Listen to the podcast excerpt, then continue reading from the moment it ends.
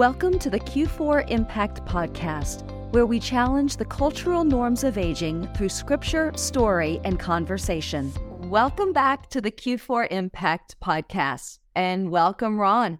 So often, we start immediately on the topic at hand, but I want to start today by first asking, How are you doing? I'm doing well. I just returned from two fun things, spending a number of days with my grandkids, which uh, I'm I'm uh, called Uber Poppy, uh, driving uh, here and there, and then a, a, glorious week volunteering at a Joni and Friends family retreat. So I'm in good shape, Susan. Both sound wonderful. Now, many people watching may not know this, but you and I actually live on the opposite sides of the country. And about 10 years ago, I made the decision to move from the West to the East Coast. And that was a really big decision. So that is our topic for today decision making. And I know that you have a lot of passion surrounding that. Why don't you tell us where that passion comes from? It's uh, it comes from being at the stage of life that I'm in and realizing how many decisions have already been made, as well as the fact that there's a number of really important decisions to be made. And I don't find the topic gets discussed all that much. And I think it's a really critical issue that deserves some attention. And uh, so I'm, I'm excited to to be able to talk about this with you. I'm glad. I know you always like to focus a lot of the conversation to the fourth quarter audience. And coming from a little bit different quarter, I always think, wow, no, this issue is very important for everyone and for those in my stage of life as well. But why would you say it is more critical um, for those in the fourth quarter? I think that two things that immediately come to my mind is that mistakes that are made in the decision making process in the fourth quarter don't allow for much time to recover. Mm. And uh, I, a, a perhaps best example of that is a financial decision. You mm-hmm. spend your life, you know, building up your assets to be able to live the way that you were hoping to live as the as the years get to, to towards the end. And so much of that is dependent on the success of your investments. And so if you make a bad investment in the fourth quarter and some of those funds go away that really can change what you're able to do uh, in at the end of your life. So that's the first part that comes, and the second part is you know there's one thing very unique about the fourth quarter, and that's that there's no fifth quarter. no. so uh, you know, in in the second quarter, there's always the third to kind of fix things, or in the third quarter you have the fourth. But in the fourth, it's uh, there is there is no next opportunity. So the bigger decisions, especially, really require some careful attention to well, how do you do this? Like, how does one make a decision? And I think there are elements to what goes into making a successful decision and a, and a healthy decision. Uh, I can appreciate that frame of or that perspective. I can think when I put myself in the shoes of someone in the fourth quarter making a weighty decision, feeling as though they they can't change a potential outcome. I would imagine that would at times also lead to paralysis would you agree with that? Yeah, it, it's as you get older, especially, I, I mm-hmm. you recognize things that maybe you saw in your parents, and you said, you know, well, I'm not going to be that way. mm-hmm. and then all of a sudden you find yourself being that way. And true. So it, sometimes it really can paralyze your willingness or your excitement to take the next step, to take another step. Like, for example, the sale of your home. Mm-hmm. Um, I'm facing that decision here in the next coming years. It's not practical for us to stay where we are for that much longer. And so, like, wow, we'll have been in our house for 35 years. And, you know, there's all kinds of little things that you uh, get used to. Things like, well, when the lights are out at night, I actually can don't need the lights because I know where everything is, and stuff is so familiar. Uh, so it can it can cause you to not want to make the change that you mm-hmm. really should make. Yeah. And you know, a not making a decision is a decision. Very true. And so there's a lot of reasons I think why we become hesitant as we get older to make decisions and we we become afraid we become so focused on wanting to be comfortable mm-hmm. and safe and familiar and and there's nothing wrong with those things per se but there there do come times where where we should be making an adjustment and be changing the scenario and the settings as we approach those later years of our lives.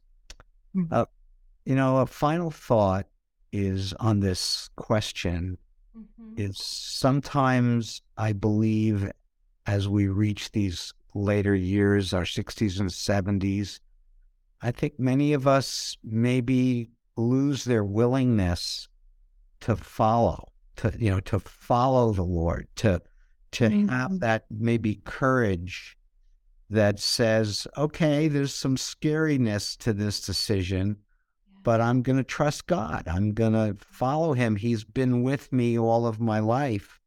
Why should I be afraid to do something new? Mm-hmm. And and it comes with the kind of the psychology of aging, you know, what's going on inside of us, and and so it's it's delicate and it's difficult. And so I think this is a great thing for our audience to really think about. Think about how are you processing these latter decisions? Right. is your decision making, you know, based on what it should be versus some sort of, you know, um, dysfunctional thing that's happened to you? or emotional mm-hmm. thing. And what I hear you beginning to touch on, and even in the example that you you gave of perhaps approaching a necessary move, is underlying motivation. So even a decision that is not made, as you point out, is a decision. Something is motivating that. And so being able to recognize what those underlying motivations are is so critical.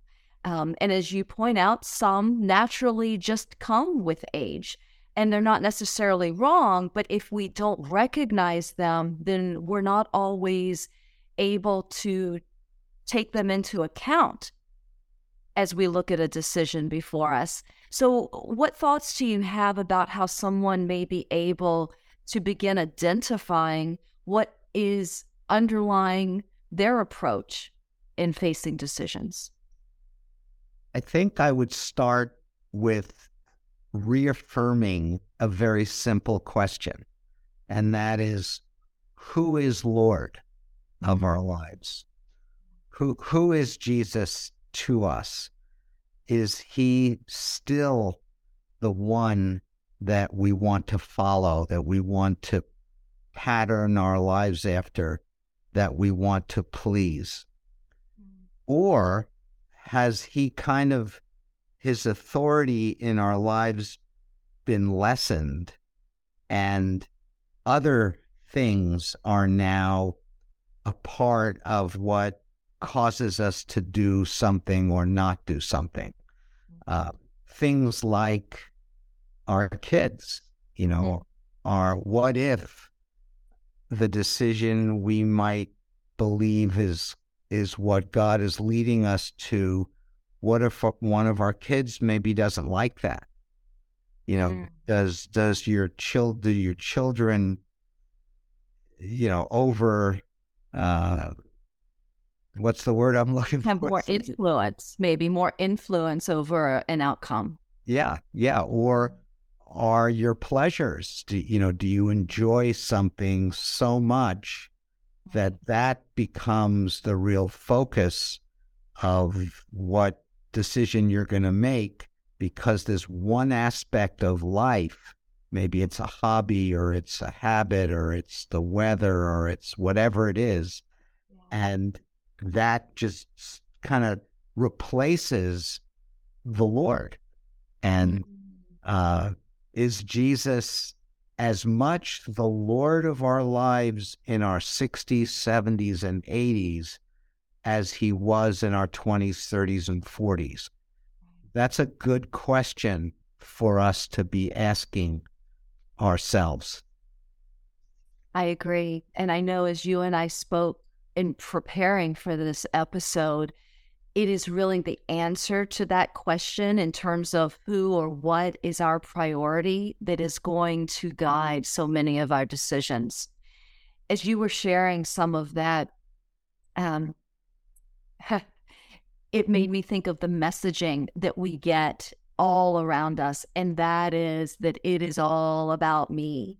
And I think that even outside of, you know, someone or something else, we tend to to naturally go that place. I think if in our humanity, apart from being transformed by the grace of God and then making him our priority, I know for myself, I can tend to be fairly selfish. And I think that those those me factors can often um, be the temptation to lead in our decisions. Would you agree with that?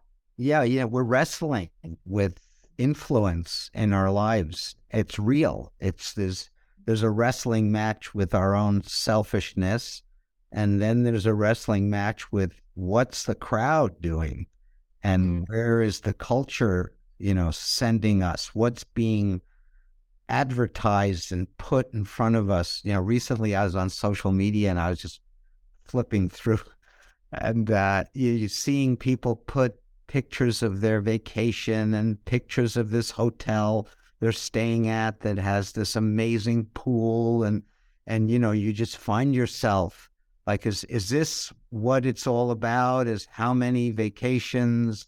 What's the quality of vacation that I could go on? Or you know have I played the fancy golf courses? Eh, because that's where that messaging of of you know enjoy you know go mm-hmm. see things, go do these pleasurable things, which, of course, there's nothing wrong with being on vacation and going to a nice place. But where does that fit in our daily lives? And, you know, I was, as I was preparing for the conversation, and I, I don't think I shared this verse of scripture, it didn't come up recently in our discussions about the verse where I think Jesus said that straight is the gate and narrow is the way that leads to life. Life. Like, what did he mean by that? is that, you know, pleasures, personal pleasures, personal satisfactions, you know, have an element of, of benefit. Yeah. But life is when we're really walking in the will of God and doing the things that really are dear to Him. So I think it's important in our decision making that we kind of recognize what what is going on around us. What are the persuasive forces? What are the outer forces, the culture, the crowd, the popularity thing? And then what's going on inside of us that that's causing us to think a certain way or to lean in a certain direction when we're contemplating making a big decision. Yes. And even as as believers when we're seeking him, there are still many of those types of motivations and drivers that really are not selfish per se and yet still need to be identified and recognized into kind of how we come to the table because we all have those filters.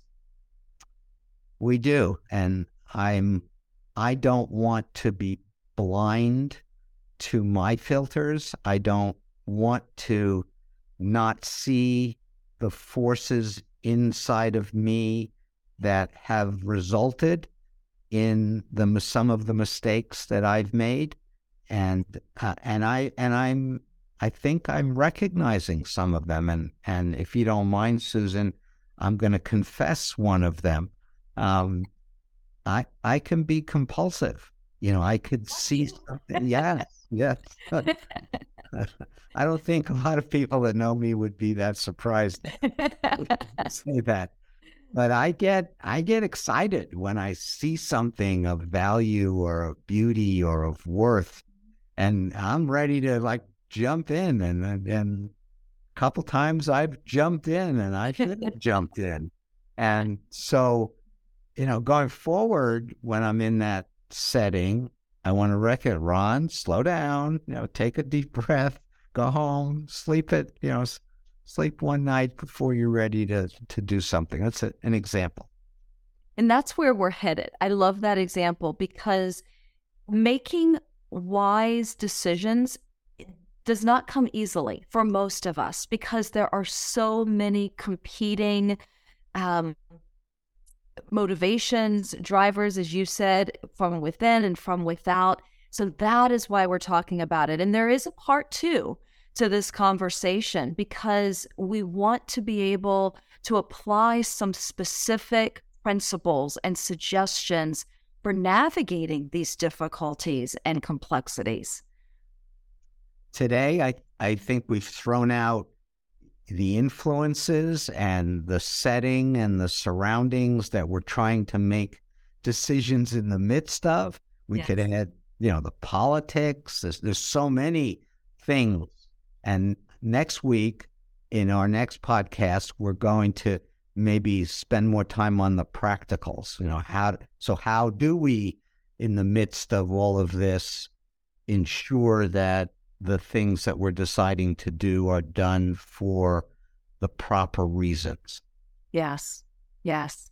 I'm looking forward to going there. This week maybe a little shorter. I think I could probably safely say next week, we're probably going to talk a little longer than normal because there are some very key things that I know have already helped me as we've been preparing for this.